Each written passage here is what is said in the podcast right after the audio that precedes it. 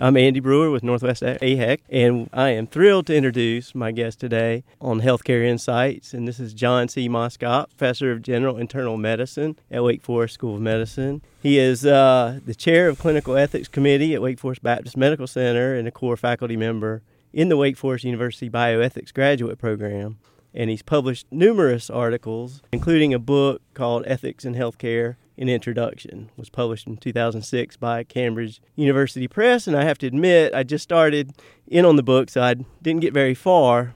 I am really excited about today because I've been thinking about the topics that, that you're an expert in and um, uh, I think everyone should spend some time with and as a thought exercise um, really dig deep into these things. So I'm going to jump right in and say no one gets out alive. Right.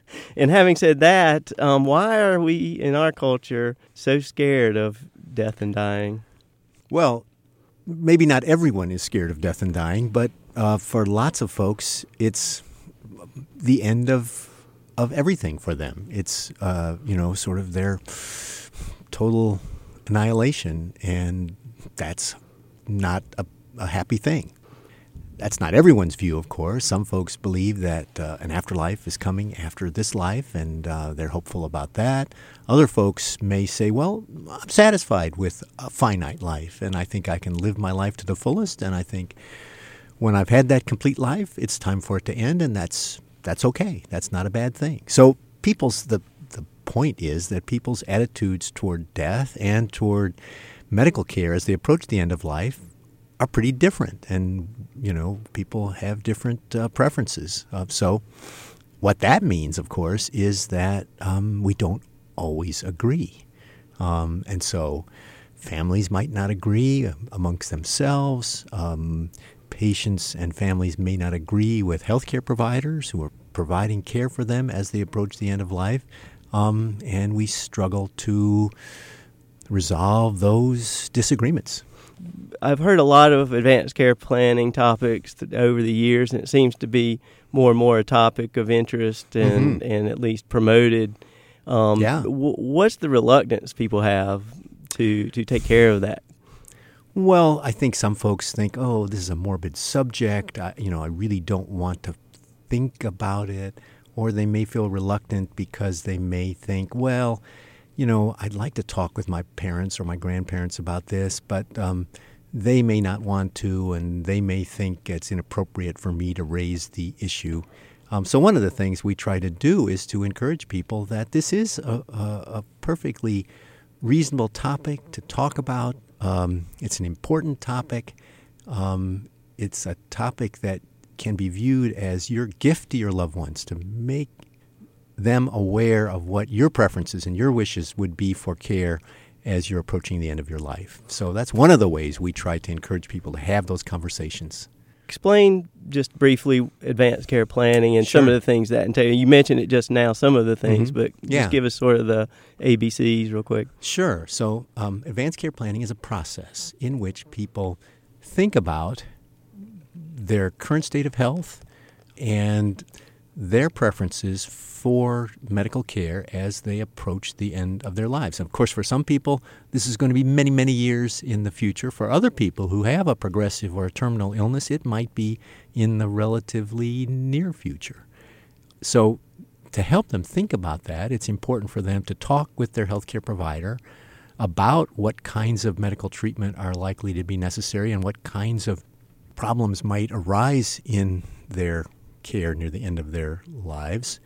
It's also important for them to talk with their loved ones and sort of share the thinking about that. And those things should help people to eventually come to some decisions about what kind of care they would want to have as they approach the end of life. And then the next step in this process, this planning process, is for them to um, communicate that plan. Um, and the primary way that most folks do that are through documents called advance directives. So, this is a way that they can say, here is the way I'd like to handle these decisions, and I want you to know that, and I want you to honor the approach that I would like to take. Now, it's important for folks to realize that there are two major types of advance directives that people can prepare for themselves.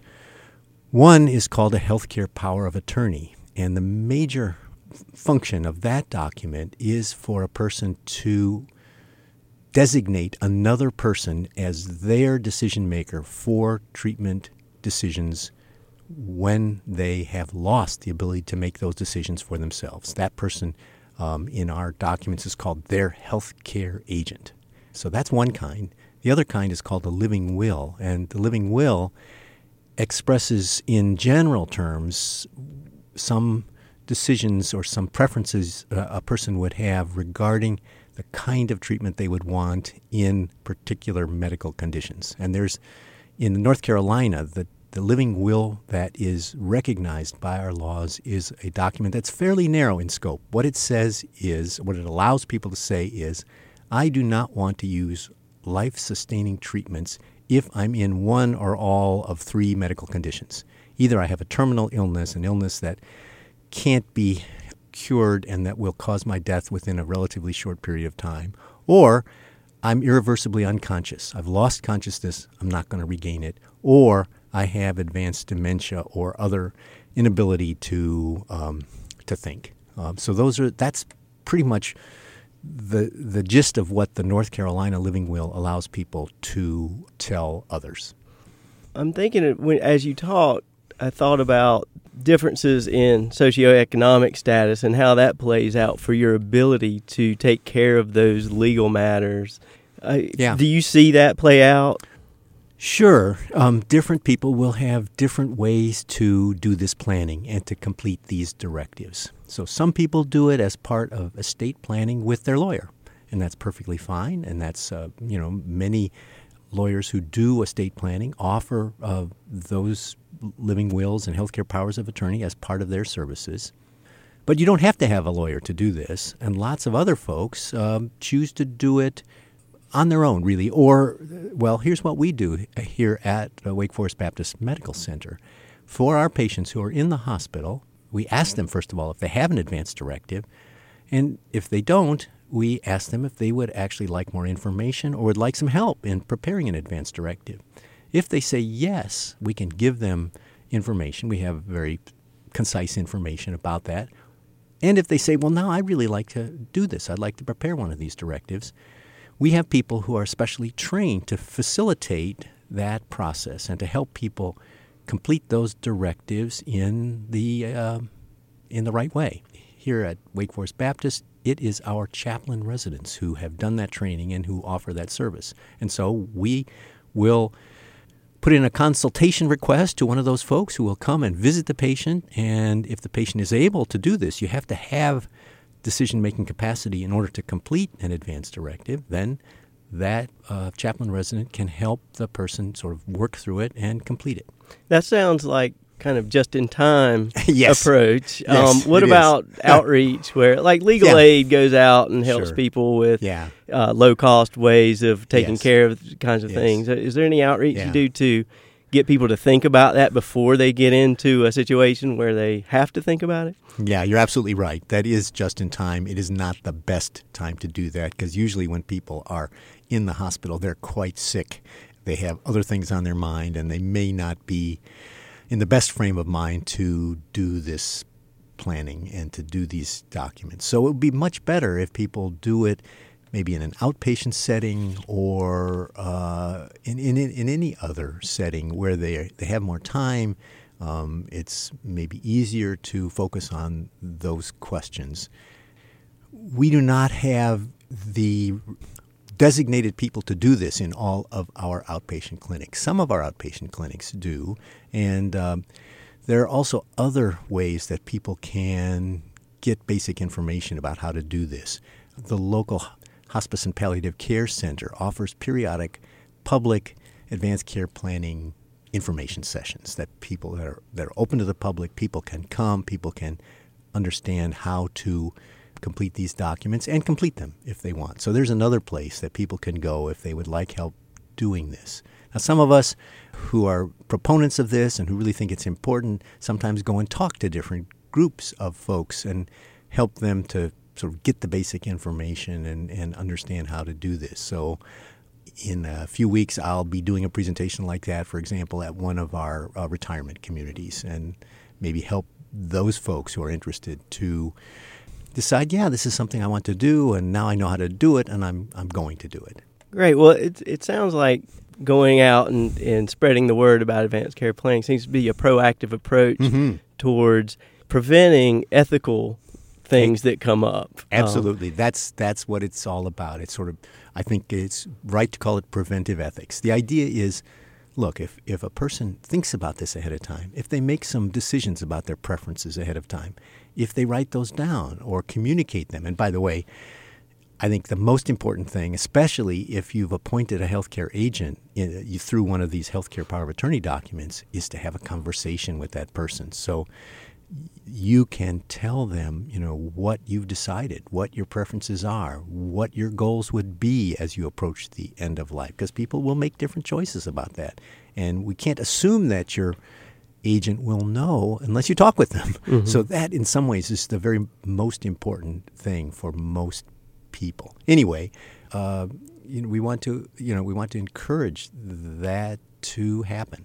I think there's, you're still faced, or we are as a society, still faced with a huge challenge in setting the the expectations for the end of life. Mm-hmm. Meaning, I think a lot of people, when they start seeing the Grim Reaper approaching, they all of a sudden grasp out for a better quality of life than may have, they have had yeah. while they were semi healthy. Sure, yeah, and, and, now I'm recalling that you were asking about different socioeconomic groups and different cultural groups. And those groups um, may have different kinds of access or different kinds of attitudes toward this kind of, of a planning process. So, uh, just as one example, we wanted to encourage uh, information sharing with our Spanish speaking uh, residents about that. And so we actually created a series of, of videos, brief videos in Spanish.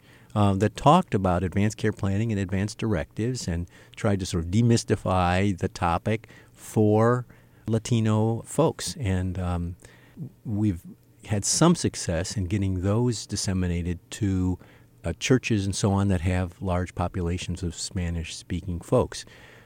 There's, an, there's another issue, and that is um, some folks may view this as a way to limit the care that they would be entitled to or that they would get as they approach the end of life. And we want to dispel that because we don't believe that that is true.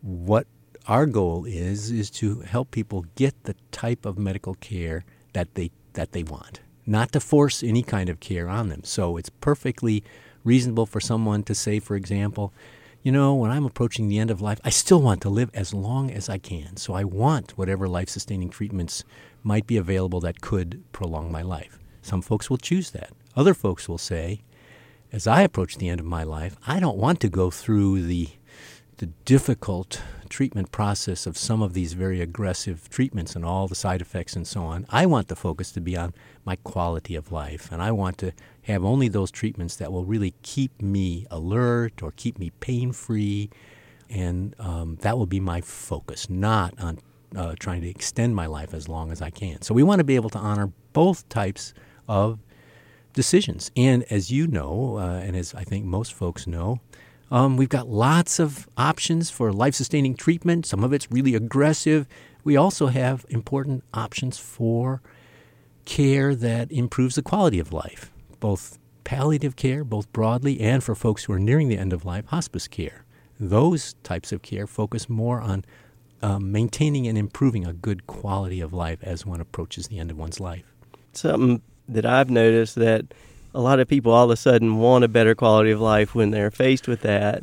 And and where I'm going with that is our system, we call it healthcare system, but it's really a sick care system and we don't we're starting to get better at prescribing things like meditation and yoga and acupuncture for pain, and, mm-hmm. for mm-hmm. instance. Mm-hmm. But uh, it seems like a lot of people don't treat themselves well and have a low quality of life. And then as they're approached and faced with mortality, then all of a sudden I want to I want to live and I want to do these things and you know what what would be just your your thoughts on that that concept of, of sick care versus wellness So, several issues there. Uh, one, of course, is that um, you're absolutely right that throughout the course of our life, there are all kinds of things we can do to improve our health status or to make it worse.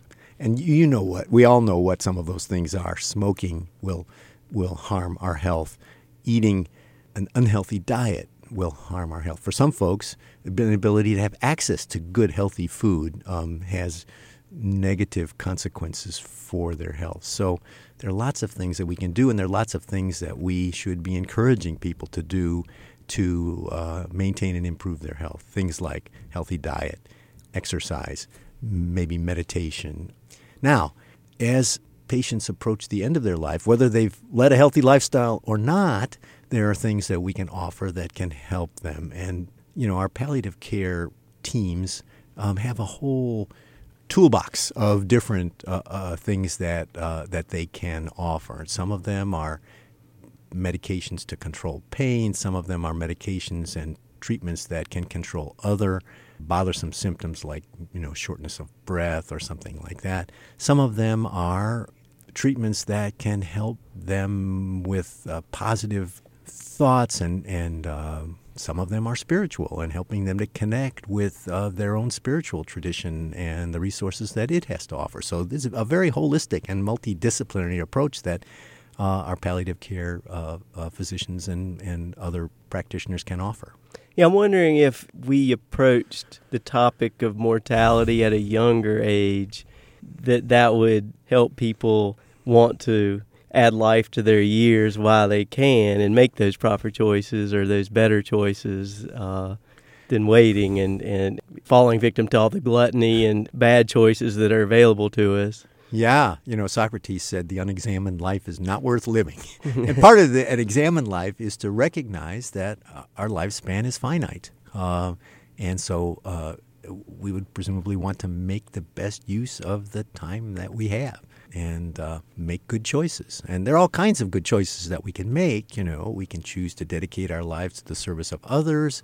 We can choose to dedicate our life to things that give us joy. And, you know, those are presumably a we'd want to do some of both of those things, at least most of us, you know, we need to think about well, what what are the right choices? What are my my goals? What are my responsibilities to my family, uh, to my my job, and so on, and and uh, try and fulfill those responsibilities. So there there are lots of ways to live that examined life.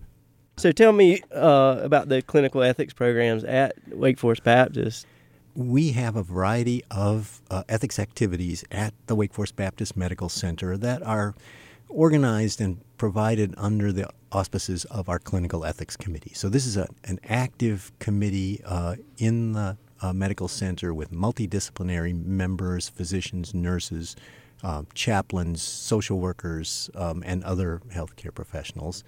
And we provide several, I think, valuable services for our staff and for our patients at the medical center. They really fall into, into three areas. Uh, one is an education service. So we provide a continuing education series for our uh, staff, and uh, that is provided in conjunction with Northwest AHEC. Uh, it's called Exploring Ethics, and about every, month um, we'll offer a, a presentation on a clinical ethics topic.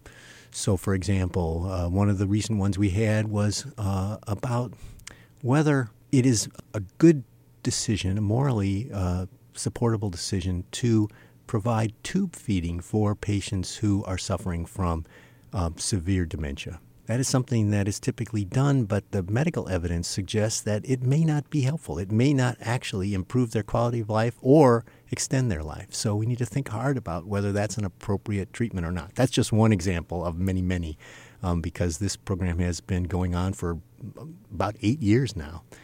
So that's one thing. Another thing that we do is to provide something called clinical ethics consultation. And what that means is that if anyone who's involved in the care of a patient has a question about, well, what's the right thing to do or what's the appropriate thing to do or is it permissible to do this in the care of this patient, they can ask for help. And our group of consultants will respond and will help that person and that medical team and that patient and that family think about what makes sense um, from you know a practical and a moral point of view with regard to the goals of care for that patient and the appropriate treatments for that patient. We don't dictate an answer, but we try and help facilitate thinking about the question, and we try and help the primary interested parties uh, come to agreement about a course of action that is um, a reasonable course of action for that patient. So that's another thing that we do, and we do on average about 50 of those consultations um, every year. So, not surprisingly, you know, there are a number of situations where either there's conflict or there's uncertainty because it's an unusual situation and we're not sure what to do. And so then people can ask for help. So that's the second thing. The third thing we do is to help develop and review hospital policies that have to do with ethics questions. One of them, in fact, is about treatment decisions near the end of life, what we've just been talking about. Another one is our policy with regard to do not resuscitate orders. Um, when is it appropriate to do that, and what is the what is the procedure that we should use in order to decide whether a patient should have a do not resuscitate order? And there are a number of others uh, as well about things like confidentiality, about informed consent that um, we might have some input in for the hospital. That's great. I, I a couple things I wanted to point out there. Uh, one is the interprofessional teams, mm-hmm. which I mm-hmm. think is super important, mm-hmm. not only for the nuances of that some of these cases can present, mm-hmm. but also the diversity of ideas that come from those multidisciplinary teams. You and bet. and for the listeners, I encourage you to read uh, his book because it does have it starts out each chapter with a case and and you will see very clearly the nuances that are involved in some of these moral and ethical decisions that, mm-hmm. that you make. Yeah, these different professionals, different backgrounds, different training, bring different kinds of expertise, and they're all important.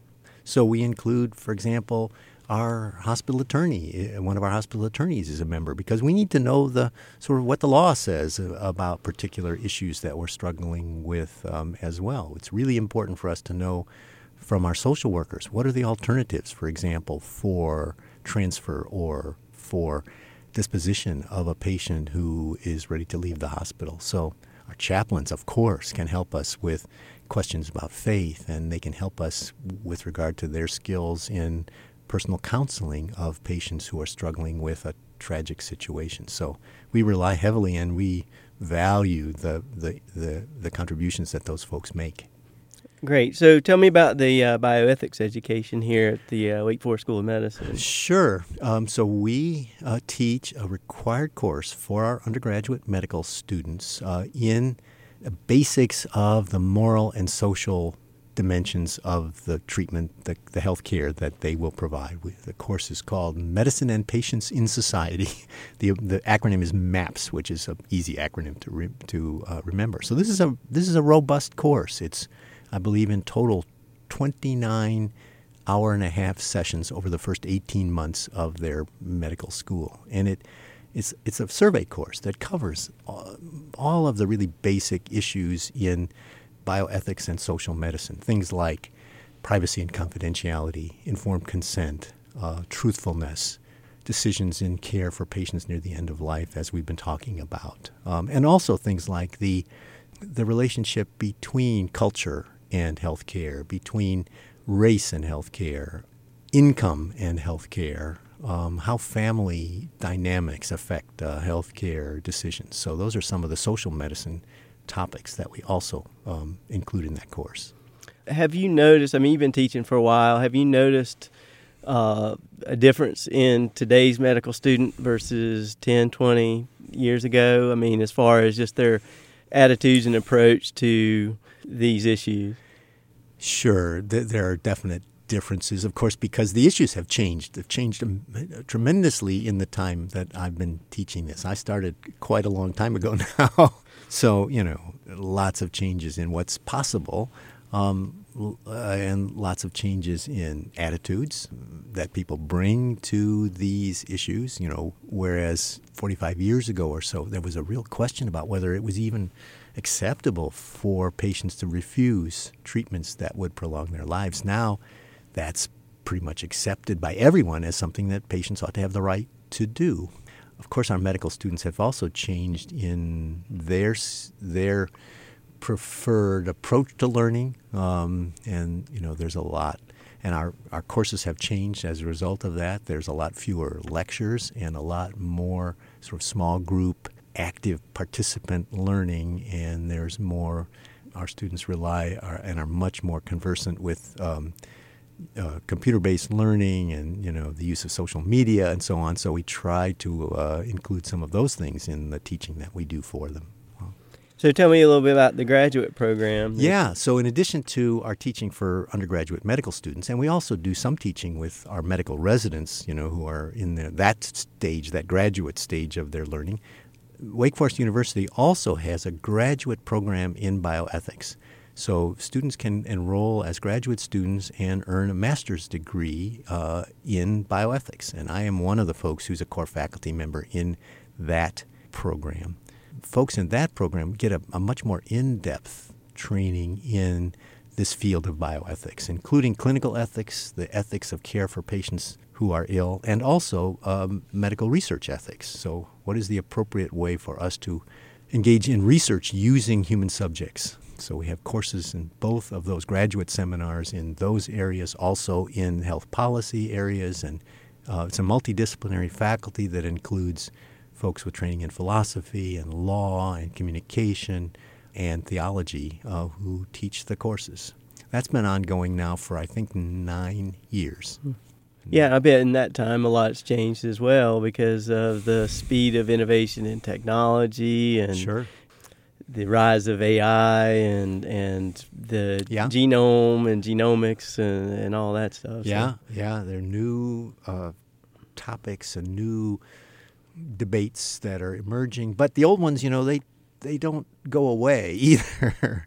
um, so you know, there's been a debate ongoing for mm, 30 years or so about whether we ought to allow physicians to aid the death of their patients in various ways. It used to be called physician assisted suicide. Now it's the preferred term is physician aid in dying. And um, that debate has evolved. And as you may know, we now have eight states and the District of Columbia who, in which that is a legal option for patients and willing physicians.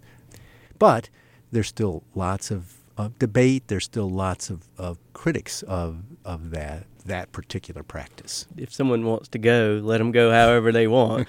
and that is that approach is is you know is slowly gaining acceptance in a number of states and other countries as as well.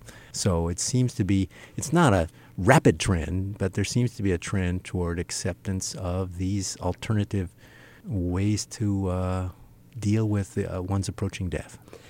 Do you have any personal stories that you could share about someone, a student or a fellow colleague that was really fixed in a position until they were, you know, as far as a theoretical, moral, or eth- ethical question, until they were actually faced with it themselves and, and seeing how they dealt with it. Well, I don't have a specific instance that comes to mind, but I, I can tell you that our students will sometimes tell us, you know, when we were taking your course as students who were not yet into our clinical education, it didn't really hit home to us about how important these issues are. But now that we're actually involved in teams that are caring for patients, we recognize that these issues come up on a regular basis, every day, in effect, and w- we need to be prepared to, to respond to them. We need to deal with questions that arise about protecting a patient's confidentiality or deciding who should be the appropriate decision maker for a person who can't make his or her own decisions. These are important choices. So I certainly do hear that. I've had a few medical students over the course of my uh, time in teaching who got so interested and so committed to these issues that they decided they would go and do a uh, formal training in bioethics. Um, and uh, that's that's not a common thing, but it, but there are folks who uh, you know are, decide that this is really important and they really want to commit themselves to it. So, for example, there are a number of folks who graduated from our bioethics master's program who then uh, have uh, gone on to get medical degrees, and so they now have you know have both kinds of training, and some have done it the other way. They've gotten their medical degrees first, and then they come back and say, "But I really want to study more of of these ethics issues," and so I'll um, I'll do it through this program. Yeah, I think the more questions like this we answer, the more we get with the Sure. innovations in Mhm. technology and healthcare and Mhm. personalized and precision medicine and all that stuff. So, lots of questions there. Yeah. so I mean, a treatment which we used to consider for a population is now, you know, now we're getting down to treatments for individual people. So Yeah. I, I Yeah. think I think that's going to Yeah. be more and more an issue that comes to Yeah, this, these precision medicine treatments are exciting, and they look like they're offering really important benefits for for some patients. Um, but the the challenging thing is they're often very very expensive, and we've got to figure out how we can provide them and how we can uh, afford that, and and still provide the full range of health care for all the folks that that we're covering through private or through public health insurance systems. So those are really difficult questions too. Does anything concern you about the willingness for people to share their genetic makeup with these companies who then use it for, you know, potentially all kinds of things that could, bore, you know, bump up against the the lines of ethical and non-ethical? Well, there are once again there are sort of benefits and risks to this, right? Um, and uh, yeah, I think you're thinking about these sort of biobanks where people can agree to uh, allow for their their data, maybe their tissue samples, to be stored and used in future, you know, biomedical research. Um, people are asked, you know, if they're willing to do that. If they choose to, these could be really important, you know, and make research easier to accomplish and, you know, maybe uh, speed the kinds of uh, medical breakthroughs that are really important. So that's the that's the positive part of it. Um, but there are also risks, um, and those risks can be addressed. But there's a risk to breach of uh, of confidentiality if somehow some of this personal information were to get to people who don't have any any right to it. Um, now we can protect against that, you know, by building firewalls and building confidentiality protections, which will pr- effectively protect that data from unauthorized uh, access. So um, it is. It should be a, a choice. I think it should be uh, something that people are asked whether they wanted to uh, participate in or not. And as with most other kinds of biomedical research, um, some folks will say yes, I want to make this contribution. Other folks will say no, it's I'm not. I'm not prepared to do that. I was more thinking about like 23andMe and, Oh, and these. the- oh, okay. That's another story. Yeah. Well, there's a different set of of motivations and risks there. I mean, you know, people are curious about, well, what are my health risks? What is my ancestry? Can you tell me about, you know, things about my ancestors that I haven't been able to figure out? And that's one reason why they choose to, you know, send their samples and get the feedback from these companies. Some claim that uh, you know the, the the information they get back may not be as reliable as it should be or as it could be. I'm not in a position to to judge about uh, about that. There may be ways that these companies then might give others access to that information. They may ask people about that. They may get consent, but I wonder how many people really uh, understand that and really uh, are making a thoughtful choice about whether that's something they, they want or not. But I confess that I've been tempted to, to do that, but I've not yet I've not yet uh, done it. Well, I, I see them as like Facebook. People willingly submit their content, so to speak, not knowing how it's going to be used. Yeah. And, I, and I think that healthcare providers are, in general, more concerned with you know HIPAA than the patients themselves. Because if you go even on Instagram and you look at the location Wake Forest Baptist Health, you'll see people in their rooms taking pictures of their afflictions. so Yeah. it, it's like, okay, yeah, we're concerned way more about privacy than, than the Yeah. patients seem to be. And we seem to have become a culture that has basically zero expectations of privacy. Yeah, that's you know that does appear to be a, a shift in our cultural values. Um, I think people may be not as concerned about privacy and confidentiality as as they should be, but um, you know that's a choice that uh, that people will make. I think.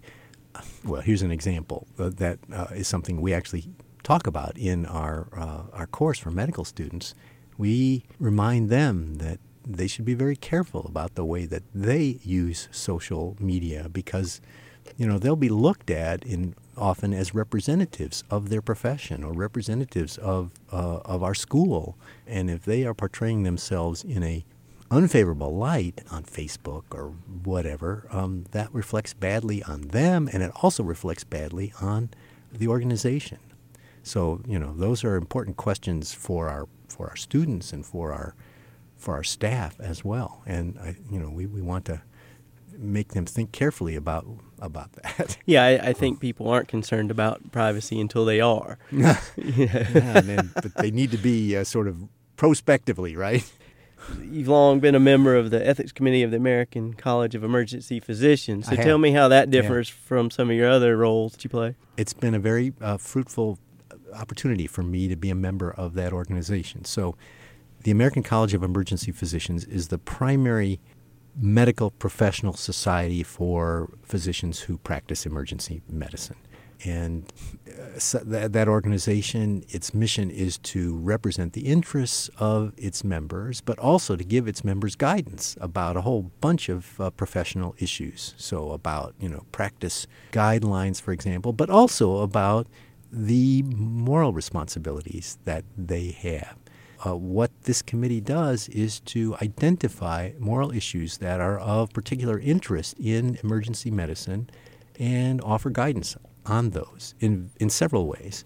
Um, we are asked to uh, draft policies for the college on, on a variety of ethical issues. Uh, for example, just to take one at random, on whether emergency physicians have a responsibility to disclose when a medical error is made in the care of a patient in the emergency department. So we wrote a policy on that. Those policies then are approved by the board of directors of the college, and then they become an official policy of the college, and college members are expected to abide by the policies. Some years ago, we actually wrote a a set of principles of ethics for emergency physicians. We decided that we weren't entirely satisfied with the principles of ethics for physicians that the AMA had written, but that we wanted to have one that was more specific to the, the situation that emergency physicians are in. So we did that, and that became an official policy of the, of the college um, and remains so. The other thing that we do is we write articles that analyze different ethical issues in emergency medicine, and we seek to have those papers published as scholarly papers in medical journals, in, very often in emergency medicine journals. So, for example, I was a member of a group that published uh, just in the last few months a paper about the moral problems of severe crowding in emergency departments. Um, that's a that's an endemic problem in emergency departments. There are just too many patients that have, you know, presented to the department with medical treatment needs than the department can easily handle that because of the you know the staff that's available, the physicians are available. So what happens then?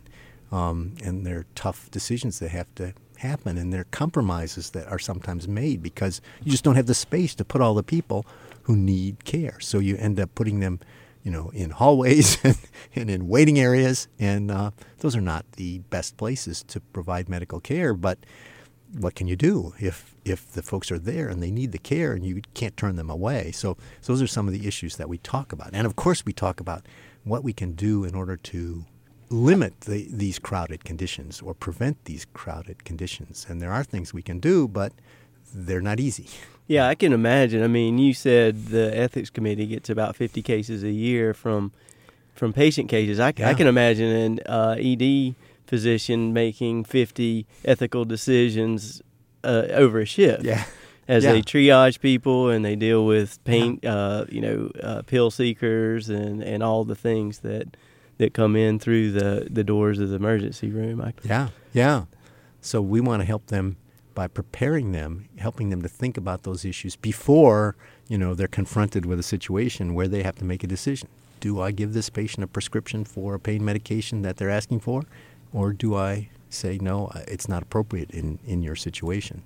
Hopefully, if they've thought about that, if they've read about you know how to assess the, the these requests, they'll they'll make a better decision. Yeah, I can imagine those would be in compounded in like mass casualties and and uh, you know natural disaster situations. Oh, sure, things like that. Those present difficult questions of their own, like like the triage questions. Who should get priority for treatment when you've got lots of folks who need treatment in your transport facilities or your beds in the uh, emergency department are, are full? Yeah, that, that brings a, a, chilling memory to mind is reading the first chapter of Cold Mountain mm-hmm. when they're talking about triaging the, the war wounded mm-hmm. and, and dying. Uh, yeah. Just yeah. encourage anybody to just read that first chapter and to see what I'm talking about. Mm-hmm. Yeah.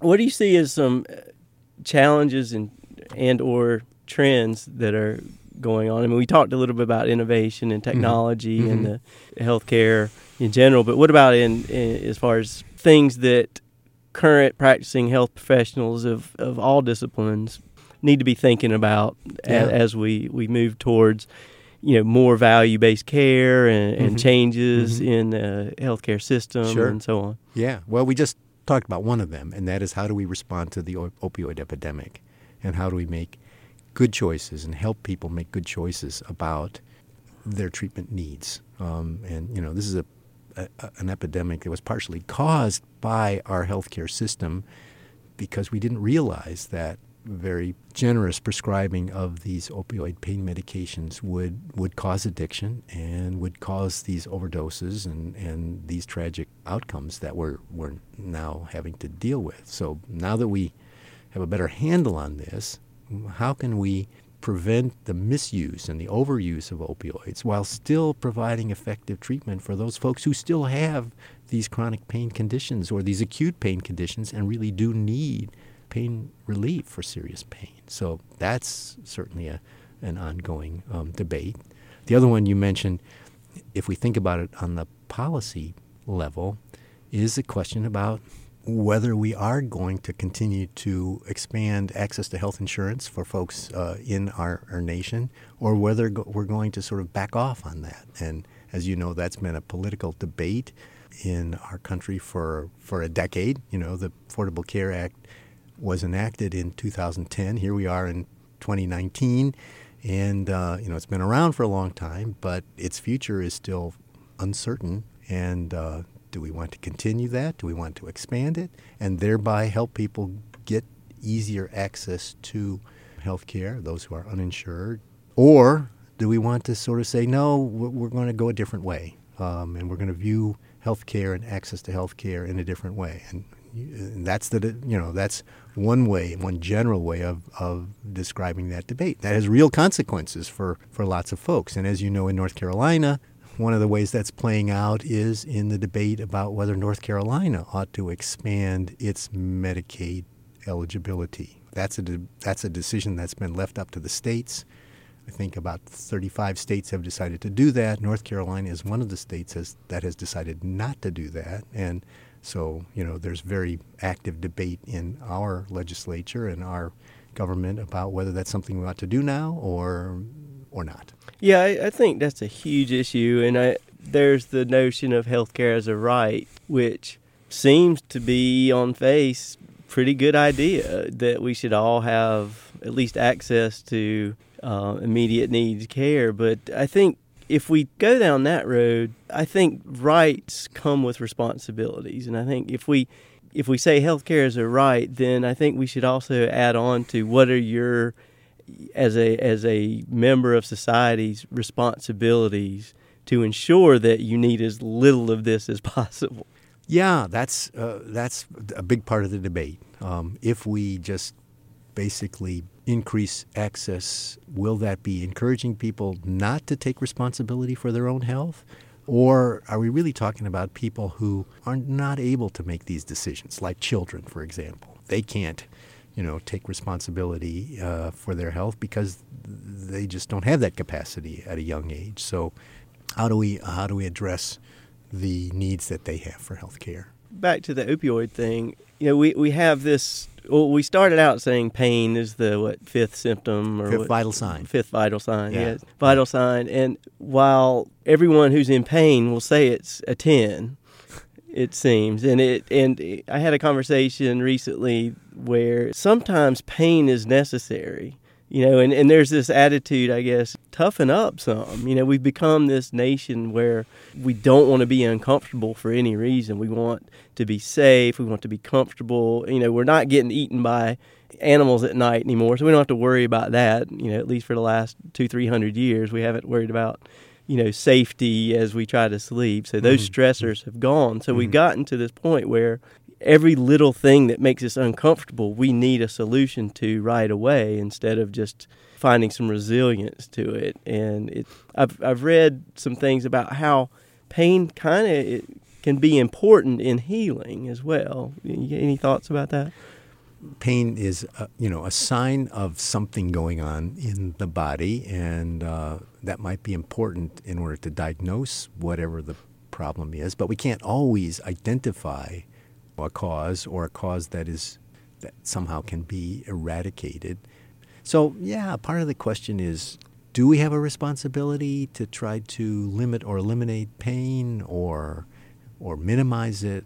How important is that responsibility? How much should we rely on people's reports of their pain because we have no external way to determine you know what a person is feeling. It's really a subjective symptom. I mean, obviously we can identify certain things that cause pain. If you've broken your leg, then you're going to have pain, right? Mm-hmm. Or if you have some sort of other clear um, medical condition, then those often cause pain. But there are other conditions where that's not as clear, where people are feeling pain, whether it's mm. like chronic back pain or fibromyalgia or some of these other conditions that are harder to identify and harder to treat. So how do we how do we help people and and uh, while at the same time preventing recreational use of these drugs or diversion of these drugs because you know that's clearly a, a sort of detrimental. Yeah, uh, you know, riding the shuttle here, I heard this quote, which I think is apropos to what we're talking about. Is the solution to the problem of malevolence and tragedy is the willingness to face them. And I thought that one, that's a Buddha quote, I think. Oh, okay. And, uh, I thought that uh, I think a lot of people need to think about that for a little bit, and yeah. and, and uh. maybe instead of seeking safety and comfort all the time is to face what it is that's making you feel unsafe and, and mm. uncomfortable. What thought that occurred to me when you read the quotation is well, that's what healthcare providers are all about to, to confront people who are suffering and people who are in pain and people who are injured and to really make a difference and to help them. Yeah, and I thought it was yeah. apropos to the death and dying too, where you know a lot sure. of us are afraid of that, but it, we need to take a moment and use that thought exercise to figure out why it is. What yeah. is it that, sure. that so scares us? And maybe thinking about that and thinking about dying will make us live our life more meaningful and more fuller and more giving. To yeah, I think it can. It can can make you ask yourself the question: Well, what's important? Uh, what can I do that will will really make a difference? Will really be worthwhile? Yeah. We talked a lot about the end of life. Yeah. Um, what about the beginning? I know we have a huge debate. I morally, I'm opposed to abortion, but mm. ethically, I I don't know if there's a difference. But ethically, I think that I, I'm all for letting a woman control what happens to her body. So yeah. I don't know if that that's there seems to be a conflict with that. I never would have said I was opposed to abortion until I was faced with the choice, mm. and mm. I couldn't make the the choice to abort. So mm-hmm. Uh, now mm-hmm. I have four kids. ah, I see. but but I was faced with it, yeah, and and before yeah. then I just thought I was as progressive as anybody. Oh yeah, yeah that's an easy choice, you know. If, if yeah. But but when faced with it, you know, I, I stood firmly on one side of it. Yeah. So you know, it's, it's you, you use the words eth- ethics and moral morality in mm-hmm. your book mm-hmm. interchangeably. Yeah. Is is that a? Am I taking two sides at once with that statement? Well, I think that the position you described is a consistent position. I think that it's perfectly uh, reasonable for someone to say, this is not something that I would ever do or that I would ever want my family to do, and we would not choose it.